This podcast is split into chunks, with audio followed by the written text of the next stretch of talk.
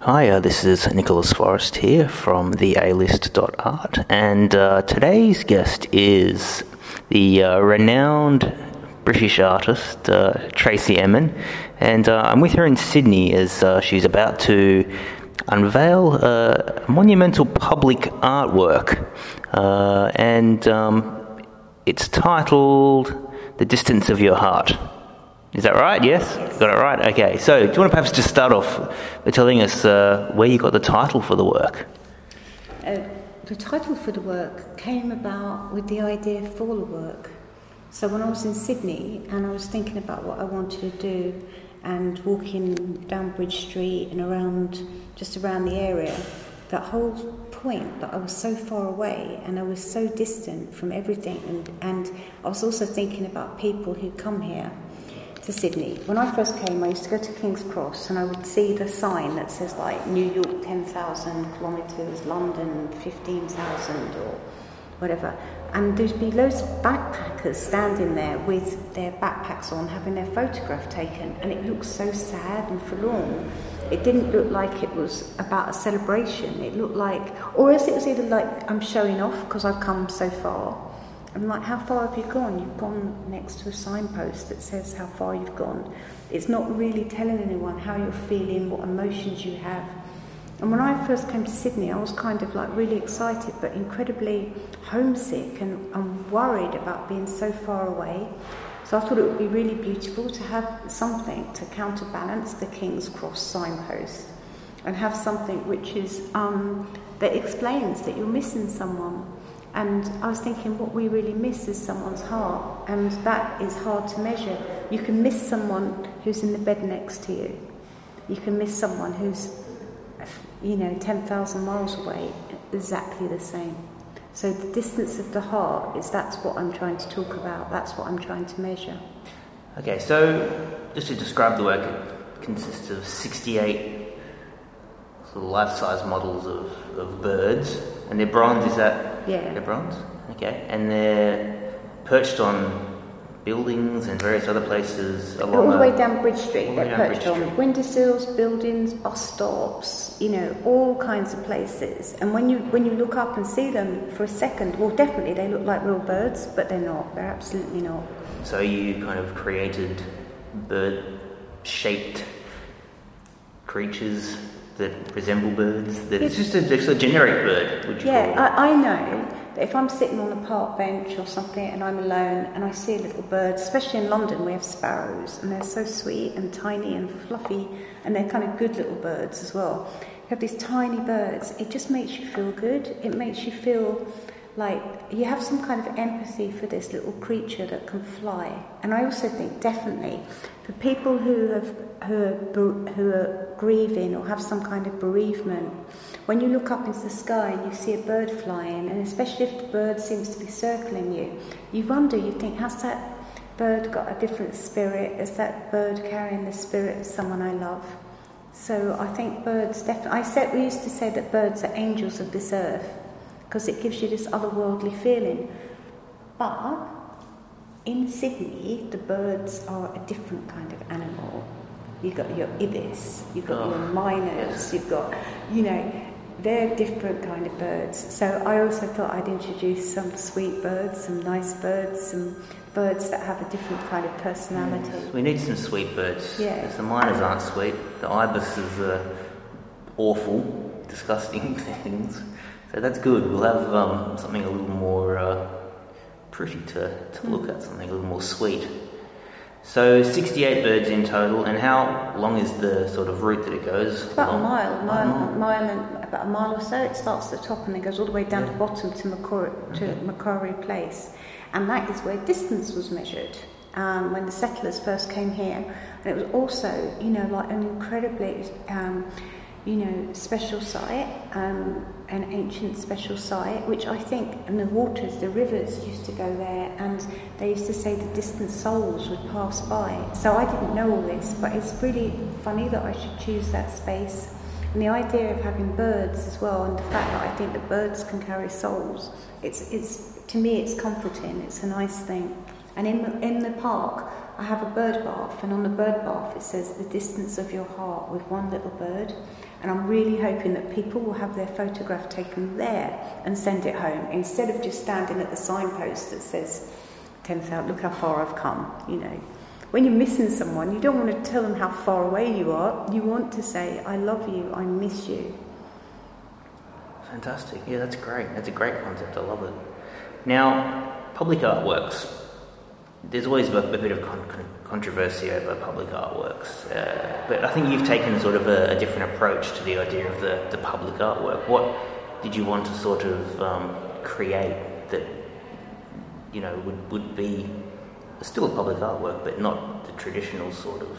My, when, when I made my first bird, it was about 15 years ago, and it was at the Oratory in Liverpool and I won the commission because my whole thing was that a lot of public sculptures, a lot of public artworks are really macho, mm. really big. It's all about look how big I am. Mm. And I was thinking, why can't you love something which is really small? Why can't a public artwork be protected by the public and endeared and loved? Why does it have to be something which takes over? So I, my first bird was um, actually much smaller than these, and it was at the oratory on a pole that was very high and people did really love it, and people in Liverpool still love it. They call it bird on a stick there, and and I understood that you could, you, you know, you don't have to make something big to give it some presence or power. It's love. It's about what people give to it that becomes important. And as an artist, you can't be an artist unless people see your art. Mm. That's it's a two-way thing. So um, you know, um, I, I never imagined in a million years that I could do like nearly 70 of them. And, and I said, I, I wrote today to someone that it was like, um, I said it was a, a, a highway, a highway of, um, a, highway of spiritual, a, a spiritual highway of birds that takes you through the city. Lovely. Yeah. You're not afraid of people sort of nicking off with the birds? Well, now, this is interesting if that happens, supposing people did take the birds, they're taking it, they're, what they're taking, they're not taking something from me, they're taking something from the city, mm. something that belongs to everybody. And why would you deface or attack something small and tiny that needs to be protected? It doesn't make any sense. No. It's more like this is ours, these are our birds and we should look after them. And they, they're a symbol of something which we need at the moment. It's about enlightenment, about love, about thinking about, you know, precious things. It's not fast. It's not about. It's not about power. It's not about money. It's about all the opposite to that. And everybody needs that moment of that poetic moment in their lives. Everybody. So I'm hoping people will protect that moment for themselves and and not attack the birds and not take them away because there's mm. no hmm. point in doing no, that. Absolutely not. Fair enough. And so you've also got a uh, show of your work opening uh, in Sydney as well, and it consists of some of the uh, examples of the, the birds, the bronze birds, and also some fantastic uh, paintings as well. Some uh, figure, would you call them figure studies? No, not really. No. just more, I mean, I've painted for years, I've always drawn, but in the last 10 years, I've really been painting a lot. And usually my paintings are very large, but occasionally I'll do like a small series, which I've done here. And my paintings often take me a really long time to do, even though they look like they're just done, they're fresh, and it just looks like one layer or one colour. They're not. Uh, maybe underneath, and each painting might have four or five paintings underneath, or two paintings underneath. And um, but these, all of these ones here, uh, are all figures, are all figurative, figurative. and a lot of them are to do with a kind of um, like a kind of mirrored image, or like a mirrored soul, like a reflection of the self something like that. Understanding that there is a self which is outside of you. And they all have paintings underneath them. yeah, all these ones have paintings. I mean, some of them the paint is so thick, but you can't really you can't really see it. You can when you look properly and close up. But um, you know, sometimes I, do, I get a painting and it's almost perfect. I, I like it, and there's one little bit I don't like, and I go over it, and then I realise that I've ruined it, and then I have to paint the whole thing out. So, and that's happened a lot on these, and I've ended up with this series, which I really like. They're all very light, pink, blue, very soft, sort of like this sort of pastel bluey kind of light colours. But it wasn't intentional from the beginning. What I love about painting is when the paintings tell me something. I don't want to sit there and make a picture. I want it to control me, and that's that's the buzz from it. I always say to people, you don't go to a fortune teller and tell her what you want to hear. You want to hear something you don't know, and that's the same with paintings. Absolutely, yeah, they're fantastic. Absolutely wonderful, uh, wonderful works. Quite, you know, quite an intimate scale as well, which is wonderful. A bit like the birds, I suppose. Yeah, but the thing is here in the house, because um, it's a private house, um, things can be intimate and things can be of a real scale. You know, it doesn't have to be gallery scale or museum scale. It can be like you can get really close to things mm. and look at them properly. It's great because you can sort of see how it would look if you know in someone's own own yeah. house, which is great. It's a good. It's a good. Uh... And, and, we came up with this idea years ago. It was yes. Amanda Love and I I'm very good friends with Amanda Love, and I was going, I'd really like to do a show in Australia or in Sydney. Mm. I'd really like to show somewhere that's really intimate, and I don't really want to show in a gallery. I'd like to show in a different kind of space. And then we realised because our house is very, the house is very very minimal. I mean, mm. extremely minimal. There's very little furniture. Can hear my voice is really echoing because there is nothing in the room, and mm. that's stuff. And there's usually um, Amanda and Andrew's collections always rotate on the walls. And at the moment, collection is going to, well, not a collection, it's going to be works of mine. So yeah, they're wonderful. And um, it is a private residence you're showing in, uh, and you don't have a gallery representing you in Australia. And, and you were mentioning that you know you have a certain attitude towards galleries, and you don't want to have one in every city. Just want to perhaps explain what what your kind of uh, I work, attitude okay, is. I work with three galleries. Yeah. I work with Xavier Hufkens yes. in Brussels, very blue chip gallery. I work with Jay Jopling in London. I work mm. with Jay for 25 years now, and I work with Lorcan O'Neill in Rome. So I've got kind of got like Southern Europe with Rome, I've got Northern Europe with, with Xavier, and I've got London with Jay, and all three of them work with America. Mm. And I love my gallerists. I love Xavier, I love Lorcan, and I love Jay, and they're my friends and I have such a great relationship with them, it would seem it, it, seems really odd if I go and work with someone else. I don't feel comfortable. The only way I could go and work with another gallery is to make money. That's the only reason. And that's not something you and that's are keen on doing. No, I'm much more keen on doing museum shows, doing projects like the Sydney one. I mean, and also with the Sydney project, the reason why I'm doing it is because I love Sydney because I know the mm. city. Mm. I think if maybe if I'd been offered if I'd been offered a project say in Istanbul, I would do it, but it wouldn't be this. This the birds it lends itself. It's perfect. The distance of your heart, everything, it all makes sense. But you know, I've got to, everything that's site specific has to make sense to me. I have to want to do mm. it, and it has to be innate. It has to be part of me anyway. So when it comes to working with galleries, I can't just like I tried to do a show in Korea with a very good gallery, but I couldn't do it because I just felt so alienated from Korea. I didn't feel comfortable. It didn't work for me, even though it was a fantastic gallery. I get offered really amazing galleries to work with and shows, but I don't feel it doesn't it doesn't work for me. I much I like what I have, and I don't need more than what I have, and I like to really concentrate on the work.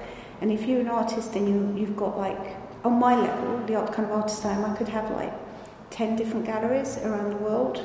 You could have as many as you want. Yeah, you, but you'd just be on this treadmill of making work. And a lot of artists of my calibre, they don't have a studio, they have a factory. Mm. And I don't have that. And a lot of, and all the work now I make myself, all the work I'm hands on with. And Harry, who's my creative assistant, my studio assistant, Harry, he's actually downtown at the moment. Last night he was, he was on a cherry picker till four in the morning putting the birds up, sending me photos, you know. We're really hands on. It isn't like, you know, everything, nearly everything is touched by me. And as I get older, that's becoming more and more important.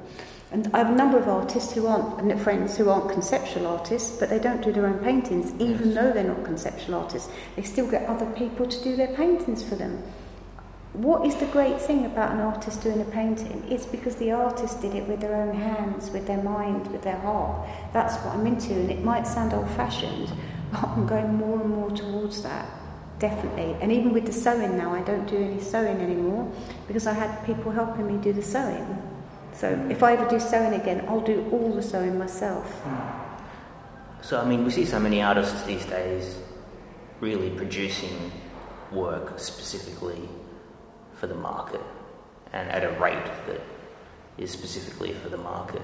But I suppose, how would you say that selling your work is really uh, the way of enabling you to continue to to work? Not yeah, uh, all all of I've nearly I'm quite not not mean with myself, but I'm quite frugal, and all of all my money and all my earnings goes back directly into my studio and the production of my work and enables me to take on like like now I'm making really giant bronzes and I finance it all myself. I don't rely upon the galleries to pay for my production costs.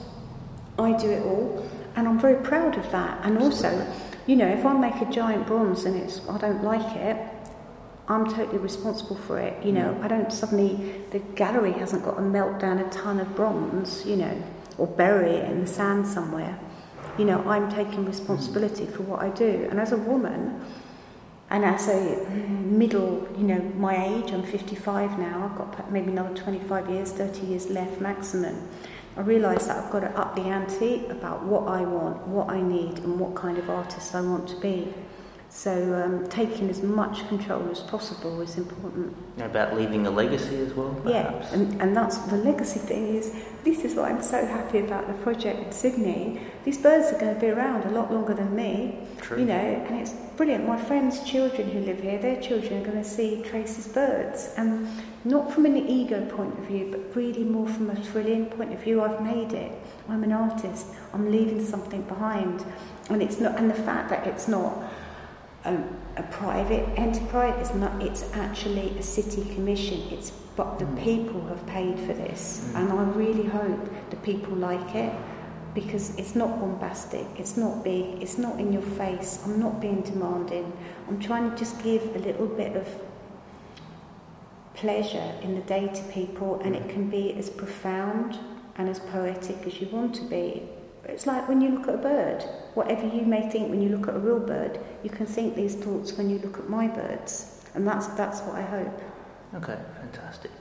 Just a couple more things I just want to uh, want your opinion on that I'm, I'm sure all the, all the listeners will want to know about too. And one of them is perhaps this Me Too movement that's going on now. As a you know a very influential female artist, uh, have you experienced anything you know, in terms of gender bias, or do you, have, you know, do you have an opinion on this? On I've, this? I've, got, I've got an opinion on this. I've been screaming and shouting about this for years. I made a TV program about 15 years ago that made comparisons between the prices between male and female artists who are exactly the same part, career paths, exactly the same age, maybe done exactly the same amount of um, museum shows or whatever, maybe just died at the same time.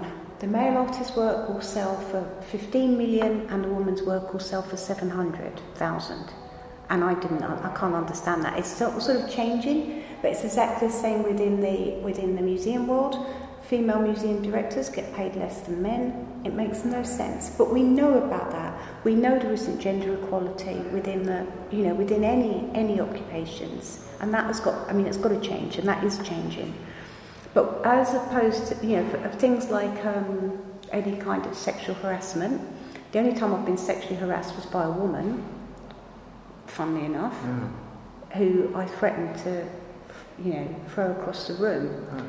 And everybody came, you know, she was an incredibly well known artist, and everyone come to her rescue. And I said, no, she just grabbed me. Yeah. You know, you don't do that. Yeah. And it's kind of weird, all these women making a fuss about all these men. I'm telling you, there's women out there that are vultures too. And, and I don't see why there's got to be one set of rules for men and one set of rules for women. Sexual harassment is the same, regardless of what's, know, whether you're the same sex or different sex. So that's the one thing. I also would like to talk about bullying. Yes. You know, um, when I first showed in America in a museum, I showed at the Walker Arts Centre, and the director of the museum at the time uh, actually shouted at me in front of everybody and said, With your attitude, you'll never show in a museum in America again. Wow. And I said to him, With your attitude, I don't fucking want to. Of course, yeah. And that's what it's about. And you know, guess what? For years I didn't. And I don't ever know whether this man put a line through my name every time my name come up. Loads of my contemporaries, they showed in group shows, museum shows, but I actually didn't after that. But I really meant it. If I'm going to be bullied and if I'm going to be treated like a piece of shit by that kind of establishment, I don't want to fucking show that anyway. Mm. I don't want to. And I would say to, I think if someone, I've never ever been in a situation where I've been offered anything with favours involved. I've always been able to stand my own ground and stick up for myself. And my career has always been like based on my work really, mm. totally. So I haven't had a lot of problems that other people have had, I've got to say. Okay. But you think things are beginning to change? Yeah, I think things are changing. I've always, like, okay, so 10 years ago, I said that it's going to take. Can I tell them to be quiet? I think, yeah. Oh, okay, so, okay. so 10 years ago, I said that um, um, it would take 50 years or 100 years for things to get better. Five years ago, I said it's going to take 25 years. It's kind of speeded up to get better. And now, I think things could get better really fast within the next, expedite within the next five years. Things could be a hell of a lot better for women. But the change has to come from men. men women can scream, shout, demonstrate, do whatever they want, but it isn't going to change unless men's, men's attitudes change. Okay. And the other thing I just want to touch on briefly is your opinion on Brexit. Do you have an opinion on Brexit? Got massive opinion. You have a great. Massive opinion on Brexit. I'm, I'm anti-Brexit completely. Right. So anti-Brexit. I don't even like to use the word. I'm pro-Europe. Always have been. Always will be. I think it's an absolute almost criminal and ludicrous of us to move out of Europe. It doesn't make any sense. It makes no sense financially, makes sense no sense culturally, and it definitely doesn't make any sense in terms of um, diplomacy or um, in terms of, um, you know, I think it makes Britain very vulnerable completely in every way.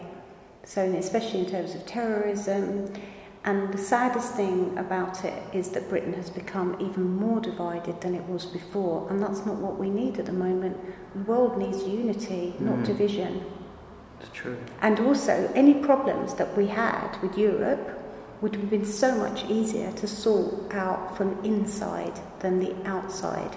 You know, Britain is just going to go on the bottom of the pile as far as export is concerned, and that's going. And people haven't look, haven't understood financially on their everyday level how that's going to affect especially the poorer people in Britain, it's going to be horrific for them. Mm. Mortgages will probably go up by 25%, food will go up by a good 15%.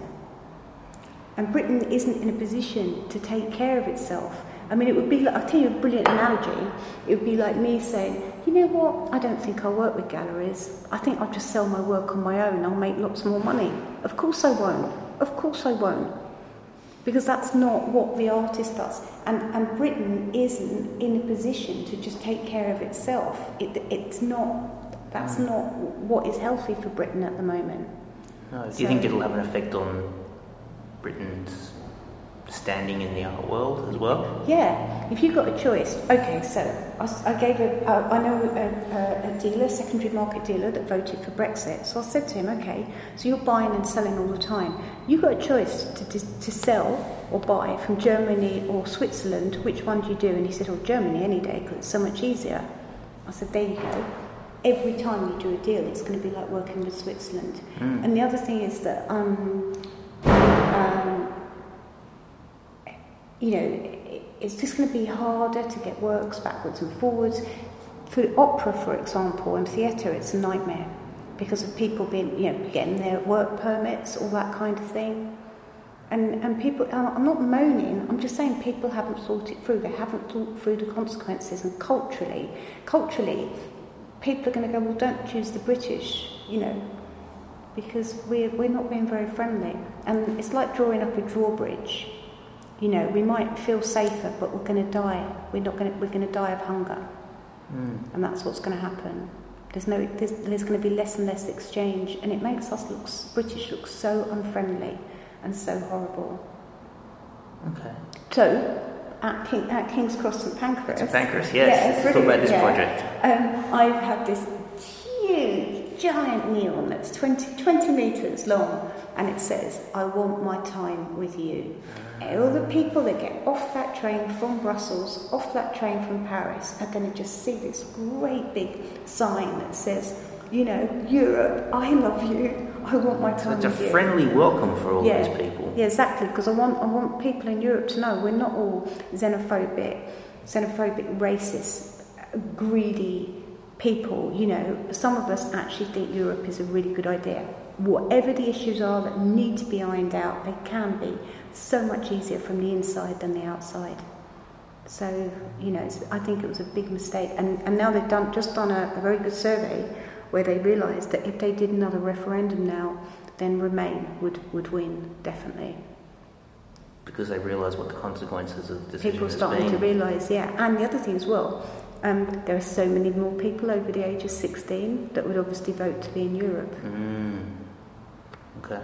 Yeah. Well, I think that if uh, you ever decide you don't want to be an artist anymore, you certainly have a good career as a politician. when I was in, when I had my show at Xavier Hufkens in Brussels in September, I wore this very nice um, Tom Ford blue suit, Yes. and I had um, a Europe, a, a, a British flag and a European flag badge pin, and actually at my opening I went around saying, "Hello, I'm your new Euro MP." Representing Britain, and There people said you should do it. no, I don't know anything about politics, but my passion my passion for, for you know, and I, was, and I said to people said to me, why are you so pro Europe? And I said, why not? yes. Why do you want me to be unfriendly and hate like a myriad of countries? I come from Margate. Margate is 19, 18 miles away from the French coast. Mm. You know, Wow. swimming distance. True. Yeah. Okay, well, uh, Tracey Emin, thank you very much for your time. It's been an absolute pleasure, and we look forward to seeing your birds unveiled very shortly, and also the work at St Pancras as well, which sounds uh, absolutely amazing. Thank you very much for your time. Thanks. That was good.